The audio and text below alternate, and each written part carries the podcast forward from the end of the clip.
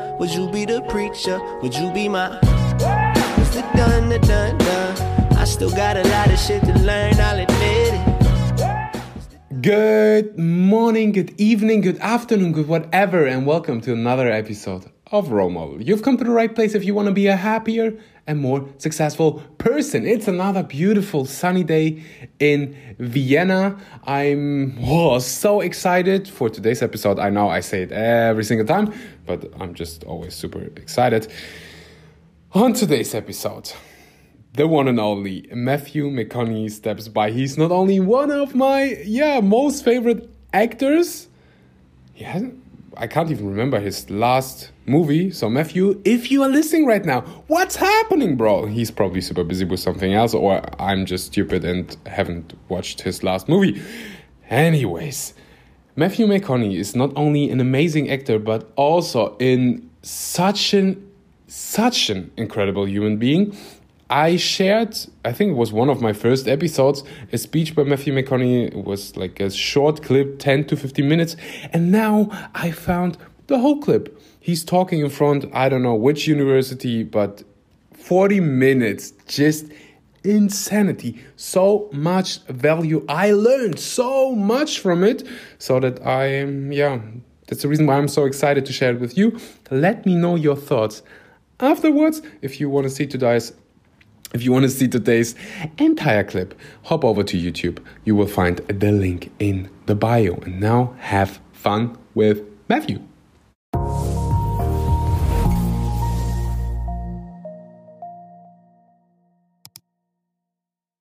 Want to skip the flattery and the attaboys because I do know this.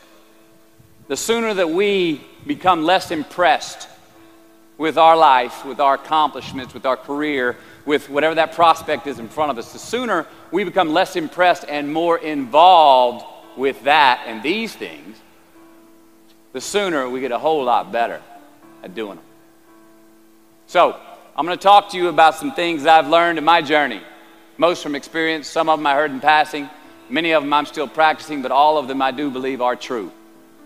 Now, they may be truths to me, but don't think that that makes them mine because you cannot own a truth. So please think of these as signposts, approaches, paradigms that give some science to satisfaction. They're yours to steal, they're yours to share, liken to your own lives, to personally apply in your own lives, in your own way, should you choose to. So, here we go. Number one, life's not easy. Life is not easy. It is not. Don't try to make it that way. Life's not fair. It never was. It isn't now, and it won't ever be. Do not fall into the trap, the entitlement trap, of feeling like you're a victim. You are not. Get over it and get on with it. And yes, most things are more rewarding when you break a sweat to get them. Number two, I love this one. Unbelievable is the stupidest word in the dictionary. Should never come out of our mouths. Think about it. To say, oh, wow, what an unbelievable play. Uh, it was an unbelievable book, an unbelievable film, an unbelievable act of courage. Really? It, it may be spectacular, it may be phenomenal, most excellent or outstanding, but unbelievable? Uh uh-uh. uh Give others and yourself more credit. It just happened. You witnessed it. You just did it. Believe it. What about the other side of unbelievable?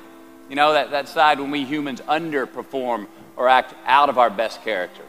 For instance, man flies a suicide jet into the World Trade Center. Millions die from diseases every day that we have cures for. Bob the Builder swears that he's going to have your house built by Thanksgiving and you can't move in until Christmas the next year. Our best friends lie to us, and we lie to ourselves all the time. Unbelievable? I don't think so. Again, it just happens and it happens every day. Nothing that we Homo sapien earthlings do is unbelievable. And if there's one thing you can depend on people being, it's people. So we shouldn't be surprised. We, us, are the trickiest mammals walking the planet. I'm not worried about the monkeys, I'm worried about you and me. so acknowledge the acts of greatness as real and do not be naive about mankind's capacity for evil nor be in denial of our own shortcomings. Happiness is an emotional response to an outcome. If I win, I will be happy. If I don't, I won't. It's an if then, cause and effect, quid pro quo standard that we cannot sustain because we immediately raise it every time we attain it. You see, happiness, happiness demands a certain outcome.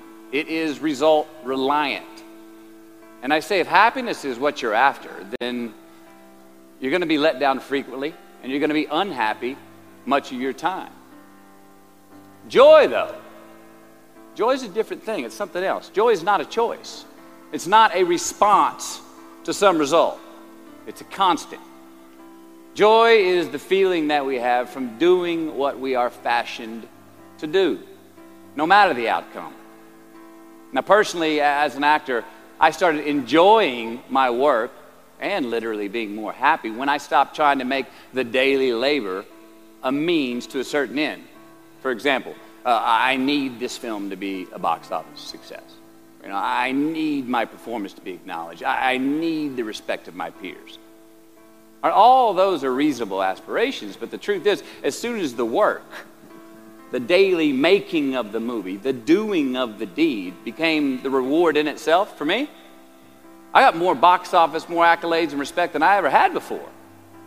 See, joy is always in process. It's under construction. It is in constant approach, alive and well in the doing of what we're fashioned to do and enjoying it. Number four, define success for yourself. Define success for yourself. Now, check this out. I'm in uh, south of New Orleans uh, a few years ago, and I went to a voodoo shop. Uh, and they had this, this, this wooden partition against the wall with these columns. And, and in these columns were all these vials of these magic potions, right? And the headings above each potion defining what they would give you were things like fertility, health, uh, family, legal help, energy, forgiveness, money. Guess which column was empty? Money. Let's admit it. Money is king today. It's what make the world, makes the world go round. It is success. The more we have, the more successful we are, right?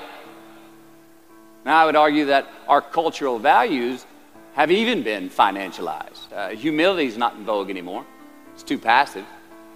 It's a get rich quick on the internet, riches 15 minutes of fame world that we live in, and we see it every day.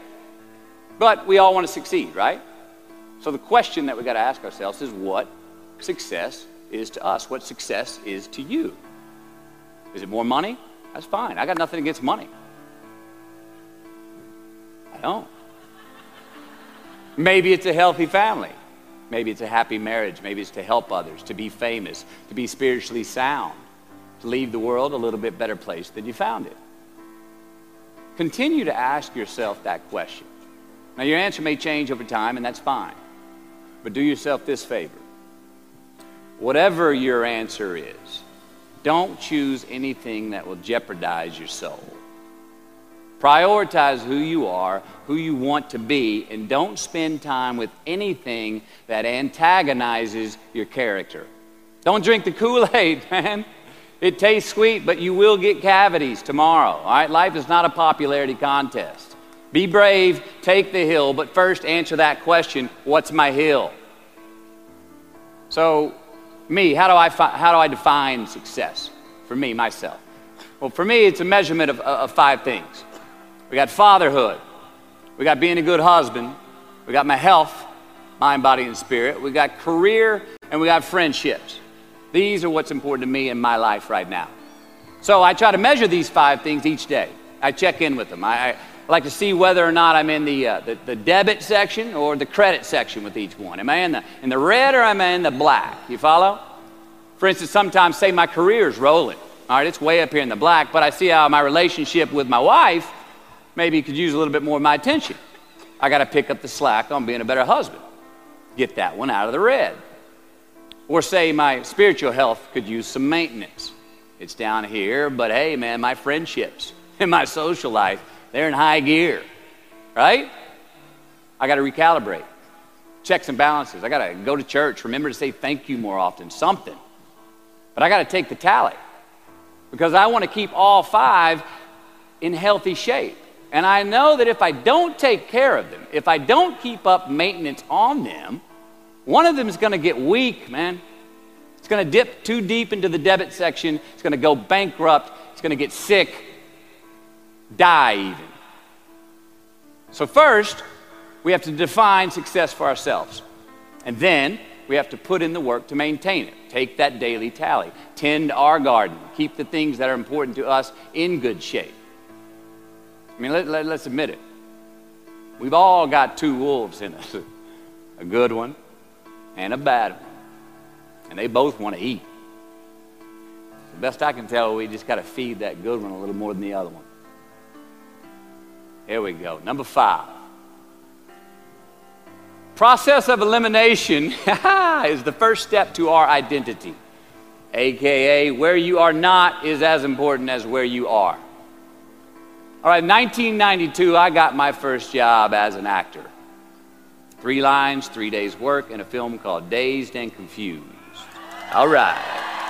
All right, all right, all right. There we go. So, this director of that film, Richard Linklater, he kept inviting me back to set each night, putting me in more scenes, which led to more lines, all of which I happily said yes to. I mean, I'm having a blast. People are telling me I'm good at what I'm doing, and they're writing me a check for $325 a day. I mean, hell yeah, give me more scenes. I love what I'm doing. Well, by the end of the shoot, by the end of the film, those three lines had turned into over three weeks' work, and it was mine. It was Wooderson's 1970 Chevelle that we went to go get Aerosmith tickets in, man. Yeah, it was badass.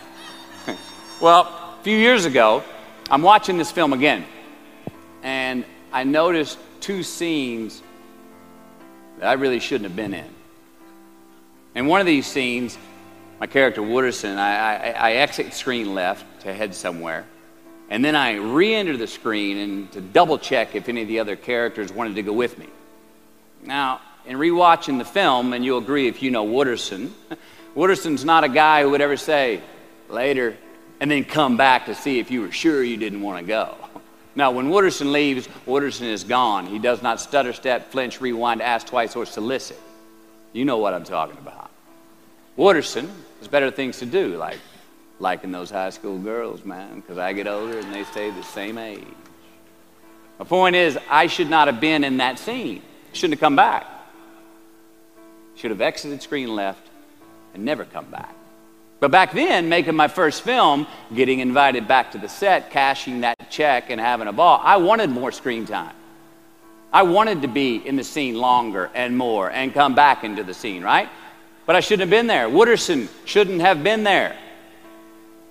It is just as important where we are not as it is where we are. Look, the first step that leads to our identity in life is usually not, I know who I am. I know who I am. That's not the first step. The first step is usually, I know who I am not. Process of elimination. Defining ourselves by what we are not is the first step that leads us to really knowing who we are. You know that group of friends that you hang out with that they really might not bring out the best in you? You know, they, they gossip too much or they're kind of shady. They really aren't going to be there for you in a pinch. Or how about that bar that we keep going to that we always seem to have the worst hangover from? Or that computer screen, right? That computer screen that keeps giving us an excuse not to get out of the house and engage with the world and get some real human interaction. Or how about that food that we keep eating? The stuff that tastes so good going down, it makes us feel like crap the next week.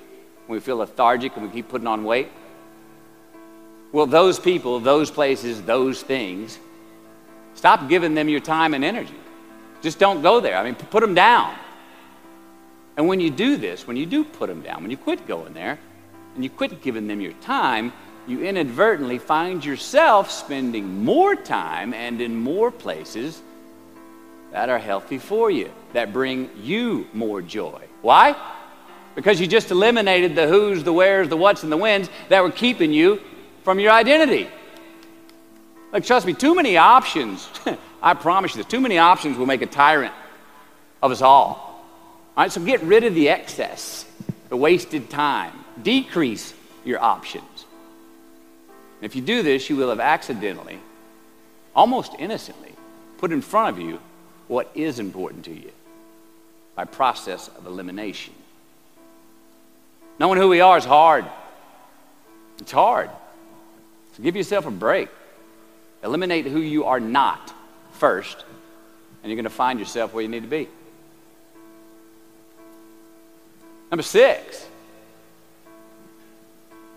don't leave crumbs and the beauty of delayed gratification. So, what are crumbs? Well, the crumbs I'm talking about are the choices that we make that make us have to look over our shoulder in the future. You didn't pay that guy back the money that you owed him, and tonight you just saw him three rows behind you. Shit. You slept around on your spouse, and you just found out that tomorrow she and the lady you're having an affair with are going to be at the same PTA meeting. Shit again. You drank too much last night. You're too hungover to drive your son to his 8 a.m. Saturday morning baseball practice. These are the crumbs. They come in the form of regret, guilt, and remorse. You leave crumbs today, they will cause you more stress tomorrow. And they disallow you from creating a customized future in which you do not have to look over your shoulder. So let's flip the script. Instead of creating outcomes that take from us, let's create more outcomes that pay us back, fill us up, keep your fire lit, turn you on for the most amount of time in your future. These are the choices I'm talking about. And this is the beauty of delayed gratification. All right, tee yourself up. Do yourself a favor. Make the choices, the purchases today that pay you back tomorrow. Residuals. In my business, we call it mailbox money. If I do my job well today and that movie keeps rerunning on TV, five years from now, I'm getting checks in the mailbox. It's a heck of a deal. So, whether it's prepping the coffee maker the night before, so all you got to do is press the button in the morning, or getting ready for the job interview early so you don't have to cram the night before, or choosing not to hook up with that married woman because you know you're going to feel horrible about it tomorrow and her husband carries a gun, or paying your debts on time so that when you do see that guy three rows back tonight, you don't have to hunker down in your seat hoping that he don't see you. Get some ROI. You know what that is? Return on investment. Your investment. You. Customize your future. Don't leave crumbs. Number seven. Dissect your successes and the reciprocity of gratitude. We so often focus on failure, don't we? We study failure, we obsess with failure. We dissect failure and our failures.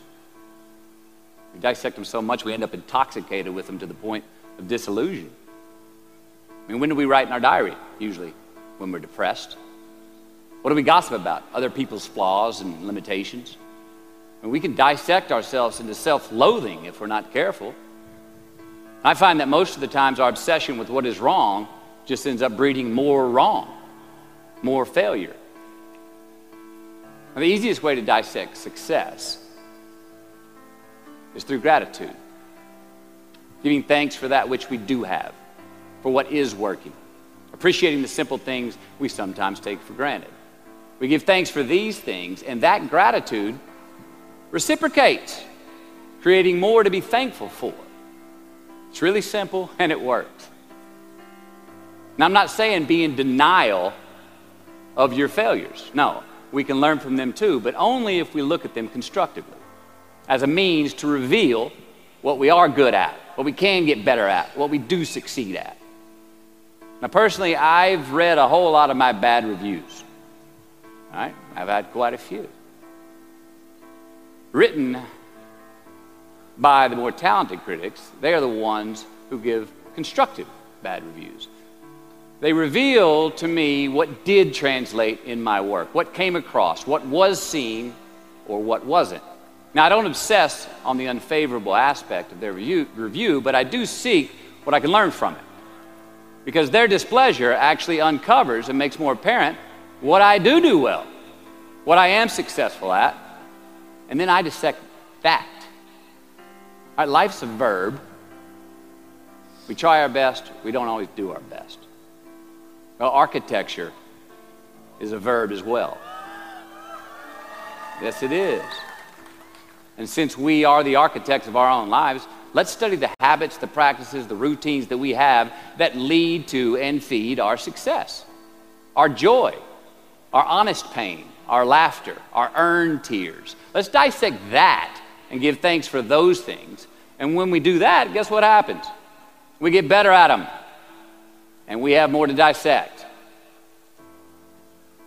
Number eight, make voluntary obligations. All right, mom and dad, since we were young, they teach us things as children.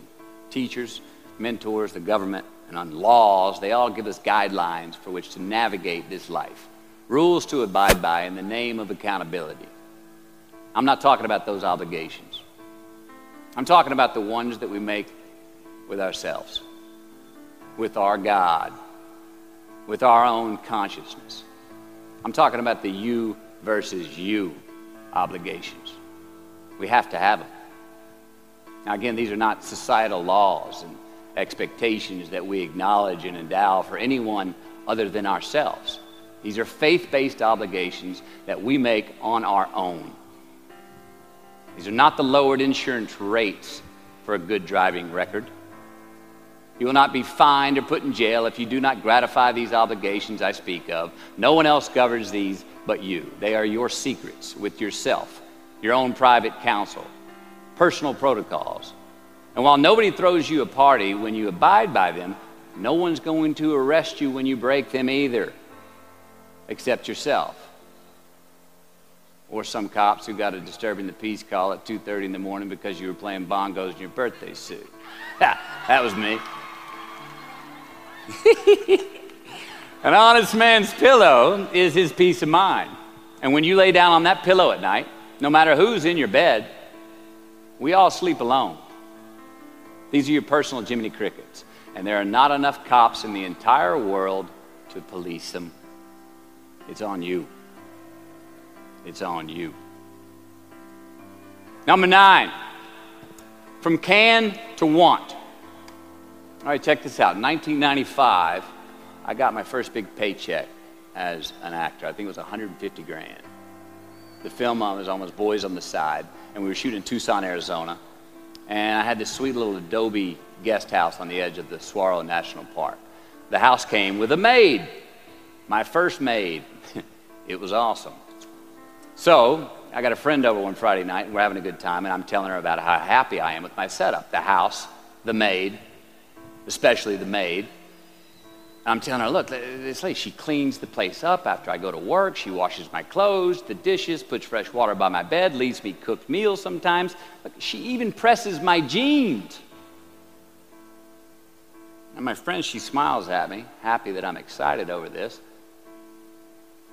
And she says, Well, that's great, Matthew, uh, if you like your jeans pressed. And I kind of looked up at her, my jaw caught hanging open. I stuttered a moment, had that dumbass look that you get when you just been told the truth and you didn't think about it, and I, it hit me.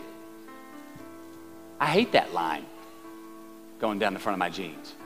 I hate that line. And it was then, for the first time, that I noticed it. I had never thought about not liking that starch line down the front of my jeans because I'd never had a maid to iron my jeans before. And since she did, now for the first time in my life, I just liked it because I could get it. I never thought about if I really wanted it. Well, I didn't want it there, that line. And that night I learned something. Look, just because you can, nah, come on. It's not a good enough reason to do something. Even when it means having more. Right, be discerning. Choose it because you want it. Do it because you want to. Never had my jeans pressed again. I hate that line. Number 10, a roof is a man made thing. This may cut a little close to the bone, since of the geography, but I think we all were there and we uh, will all remember where we were. But in January the 3rd, 1993, it was the NFL playoffs, and your Houston Oilers were playing the Buffalo Bills. The Oilers were up 28 to 3 at halftime, 35 to 3 early in the third. Frank Reich and the Bills come back to win 41 to 38 in overtime for one of the greatest comebacks in NFL history.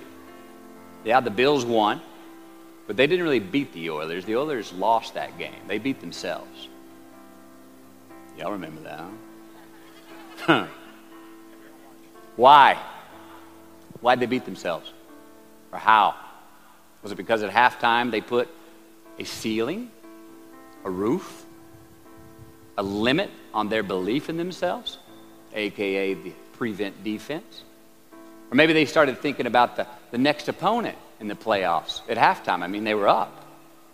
Then they came out played on their heels, lost the mental edge the entire second half, and voila, they lost. In a mere two quarters, defensive coordinator Jim Eddy went from being called the defensive coordinator of the year and the man first in line to be a, high, uh, a head coach next year to a man without a job in the NFL. You ever choked? Nobody has ever choked? I have. you know what I'm talking about, fumbling at the goal line, stuck your foot in your mouth once you got to the microphone, had a brain freeze on the exam that you were totally prepared for, forgot the punchline to a joke in front of 4,000 graduating students at the University of Houston commencement. Or maybe you've had that feeling of, oh my God, eh, life just cannot get any better than this moment. And ask yourself, do I deserve this? Now, what happens when we get that feeling? We tense up. We have this sort of outer body experience where we are literally seeing ourselves in the third person.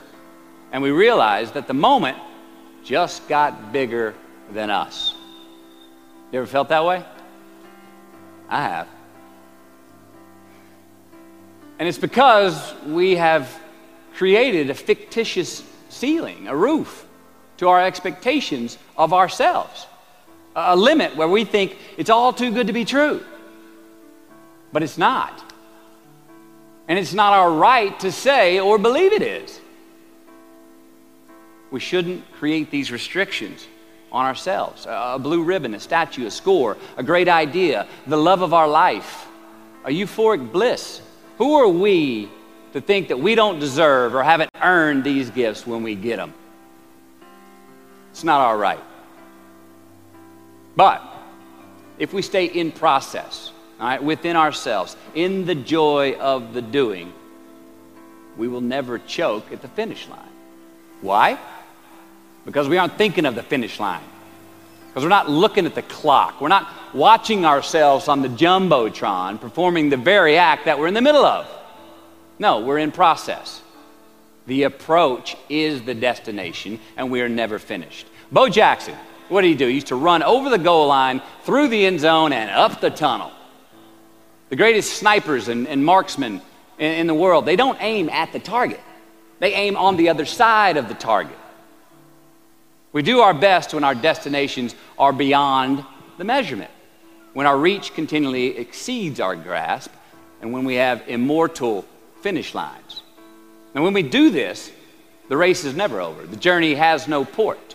The adventure never ends because we are always on the way. So do this. Do this and let them, let somebody else come up and tap you on the shoulder and say, hey, you, you scored. Let them run up and tap you on the shoulder and say, Man, you, you won. Let them come tell you, You can go home now. Let them say, I love you too. Let them say, Thank you. Take the lid off the man made roofs that we put above ourselves and always play like an underdog. Here we go. Number 11, turn the page. The, uh, the late and great University of Texas football coach Darrell Royal. I don't know if y'all remember him. He won a national championship in 69. He won a couple of national championships. You know Darrell Royal? He was a friend of mine and a good friend of many people. Now, a lot of people looked up to this man. Uh, one of the people that looked up to him was a musician named Larry. Now, at this time in his life, Larry was in the prime of his country music career. He had number one hits, and his life was rolling. Uh, he, had, he had picked up a bad habit of uh, snorting the white stuff somewhere along the line. And at one particular party, after a, a bathroom break, Larry went confidently up to his mentor, Darrell, and he started telling him a story. Coach Royal listened, as he always had. And when Larry finished his story and was about to walk away, Coach Royal put a gentle hand on his shoulder and he very discreetly said, Hey, Larry, you, uh, you got something on your, on your nose there, bud. Well, Larry immediately hurried to the bathroom mirror where he saw some of the white powder that he hadn't cleaned off his nose. He was ashamed. He was embarrassed. As much because he felt so disrespectful to Coach Royal, and as much because he'd obviously gotten too comfortable with the drug to even hide it as well as he should. Well, the next day, Larry went to Coach's house. He rang the doorbell. Coach answered, and he said, Coach, I need to talk to you. Darrell said, Sure, come on in. Larry confessed. He purged his sins to Coach. He told him how embarrassed he was and how he had lost his way in the midst of all this fame and fortune. And towards the end of an hour, Larry, who, who was in tears, he asked Coach, he said, Coach, what do you, what do you think I should do? My coach, being a man of few words, just looked at him and calmly said, Larry, I have never had any trouble turning the page in the book of my life. Larry got sober that day, and he's been sober for the last 40 years. You ever get in a rut? You know what I'm talking about? You get in a funk? You get stuck on the merry-go-round of a bad habit? I have.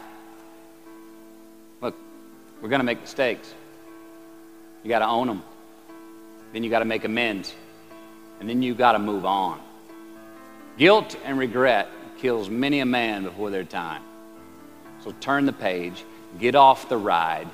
You are the author of the book of your life. Turn that page. Number 12, give your obstacles credit. You know those uh, um, no fear T-shirts that were out. I don't know. People used to wear them 10 years ago. No fear. Anybody remember those, or just me? I saw them everywhere. All right. I don't get them, and I never did. I mean, I, I, try to scare myself at least once a day. I mean, I, I get butterflies every morning before I go to work. I was nervous before I got here to speak tonight. I, I think fear is a good thing. Now, why? Because it increases our need to overcome that fear. All right, so say your obstacle is fear of rejection. All right, you want to ask her out, or you want to ask him out, but you fear that he or she may say no. All right, you, you, you want to ask your boss for that promotion, but you're scared he's going to think you're overstepping your bounds. Well, instead of denying those fears, declare them. Say the fear out loud. Admit it. Give them the credit they deserve. Don't get all macho and act like they're no big deal. And don't get paralyzed by denying that they exist and therefore abandoning your need to overcome them. I mean, I'd even subscribe to the belief that we're all destined to have to do the thing that we fear the most anyway, at some point. So give your obstacles credit, and you will, one, find the courage to overcome them, or you will, two, see more clearly that they're not really worth prevailing over. So be brave, have courage, and when you do you get stronger, you get more aware, you get more respectful of yourself and that which you fear. Number 13. So, how do we know when we cross the truth? 13. Someone was asking, why did I pick 13? That's an unlucky number. Well, I don't know when 13 got the bad rap and became the mongrel of numerology. It's never done me wrong, 13. In fact, 13 has been a pretty lucky number for me, and I want to tell you how. I've always taken these 21 day trips by myself to far off places where I usually don't know the language and nobody knows my name. They're adventures, one, but they're also a purge. All right, they're, they're a cleanse for me. They're like a 21 day fast from uh, attention, from all the things I have in my well appointed life. They're a check out so I can check in with me. See how I'm doing, be forced to be my own and my only company, to have a look in my mirror. And we all know what can happen when we do that. Sometimes we do not like what we see.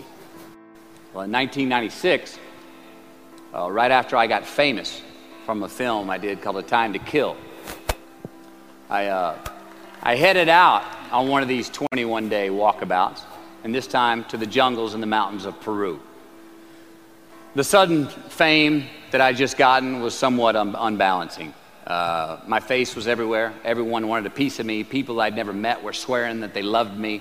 Everywhere I went, there I was on a billboard, a magazine cover. It was, it was just weird overall. You know, I was, I was asking myself, what's the reality in this and what's the bullshit? Did I deserve all this? Uh, these were all questions I was asking myself. Well, who was I was another. Now, there's always an initiation period with these trips, an amount of time that it takes for the place to initiate the traveler, the time it takes to disconnect from the world we just left and become completely present in the one we are traveling in. Now, for me, that initiation period usually lasts about 13 days. 13 hellish days until I am out of my own way. Well, it was the night of the 12th day of my 21 day trip. I'm settling into camp. I'd already hiked 80 miles to this point, and I had a three day trek ahead of me to Machu Picchu. And I was full on sick of myself, wrestling with the loss of my anonymity. I was guilt ridden for, for sins of my past. I had a lot of regret. I was lonely, disgusted with my company, mine. Grappling with these demons on this night, I couldn't sleep.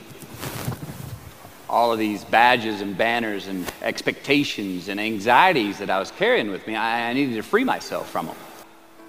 So I stripped down to nothing. I, I, I, took every moniker that gave me pride and confidence, all the window dressings, the packaging around the product. I, I discarded them all. I got rid of my lucky and faithful American cap. I stripped off all my talismans from adventures past. I even discarded my late father's gold ring with an M on it that he gave to me. And it was, it was a meltdown of he and my mom's class rings and gold from my mom's teeth. I even got rid of that. I was naked, literally and figuratively. And I got sick. I felt clean. I felt free and light. Along a, a muddy path on this walk, I, I, I, turned a corner. And there in the middle of the road was, was, was this mirage, this magnificent pinks and, and, blues and red colors that I'd ever seen. It, it was electric, glowing and vibrant, just hovering just off the surface of the jungle floor uh, as if it was plugged into some neon power plant. I stopped. I stared. There was no way around it. The jungle floor in front of me was actually thousands of butterflies there in my path. It was spectacular. So I stayed a while. And somewhere in my captivation, I heard this little voice inside my head say these words All I want is what I can see and all I can see is what's in front of me. Now, at that moment, I had stopped anticipating what was around the corner. For the first time, I stopped thinking about what was coming up next, what was up ahead. Time slowed down. I was no longer in a rush to get anywhere, and my anxieties were greatly eased. A few hours later, I returned to camp. Even the local Sherpas I was traveling with, they, they noticed calling out to me, Sois luz, Mateo, sois luz, which means you are light in Spanish. See, I forgave myself that morning. I let go of the guilt. The weight that was on my shoulders was lifted. My penance was paid. And I got back in good graces with my God. And I shook hands with myself, my best friend, the one that we're all stuck with anyway, ourselves. And from that morning on, the adventure was awesome. I was present. I was out of my own way. I was not anticipating next. I was embracing only what was in front of my eyes and giving everything the justice that it deserved. You see, I crossed the truth that morning. Now, did I find it? I, I don't know. I think it found me. Why? Because I put myself in a place to be found. I put myself in a place to receive the truth. So, how do we know when we cross the truth? Well, I think the truth's all around us all the time. I mean, I think the answer, you know, it's always right there or right there. I think it's all around us. We just don't always see it. We don't always grasp it, hear it, access it. Usually because we're not in the right place to do so. So, what do we do? First, I believe we've got to put ourselves in the place to receive the truth. Let's do a minute. We, we live in an extremely noisy world with all kinds of frequencies coming at us. We got commitments, we got deadlines, fix this, do that, plans, expectations, and they all make it hard to get clarity and peace of mind. So we have to consciously put ourselves in places to receive that clarity. Now, that may be prayer, that may be meditation, that may be a walkabout, that may be being in the right company, a road trip, whatever it is for you, schedule that time. Schedule it. So, if we do that, if we hear it, if we put ourselves in a place to hear it, and we do, and it's become clear, a truth, natural and infinite, then the second part comes, which is to personalize it. Ask yourself how it works for you, how it applies to you personally, why you need it in your life specifically. And if you do that, then comes the third part have the patience to internalize it and get it from our intellectual head, thinking about it, and into our bones and our soul and our instinct. Now, we cannot rush this part, it does take time. So, if we get that far, we've received it, we've personalized it, and we've internalized it. If we make it that, got to have the courage to act on it, to actually take it into our daily lives and practice it, to make it an active part of who we are and live it. Do that. All right, if we can do that, then we have what I believe is heaven right here on earth. I mean, that's the ticket, isn't it? Think about it. I know that's where I want to live while we're here. And they're going to run across the Jumbotron. Let's make it a place where we break a sweat, where we believe, where we enjoy the process of succeeding in the places and ways that we are fashioned to, where we don't have to look over our shoulder because we're too busy doing what we're good at, voluntarily keeping our own counsel because we want to, traveling towards immortal finish lines we write our own book, Overcoming Our Fears. We make friends with ourselves. And that is the place that I'm talking about.